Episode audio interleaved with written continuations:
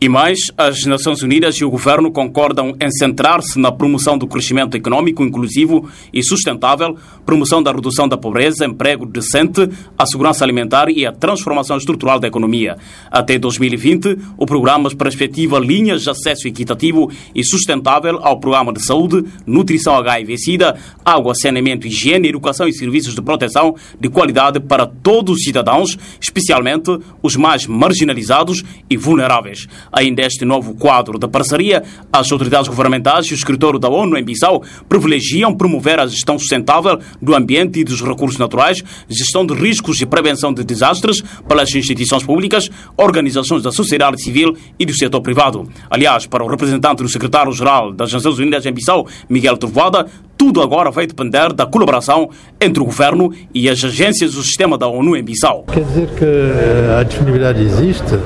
e agora tudo vai depender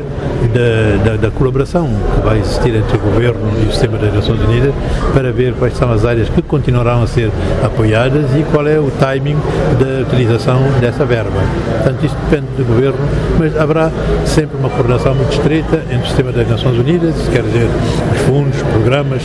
e, e também uh, as agências para a implementação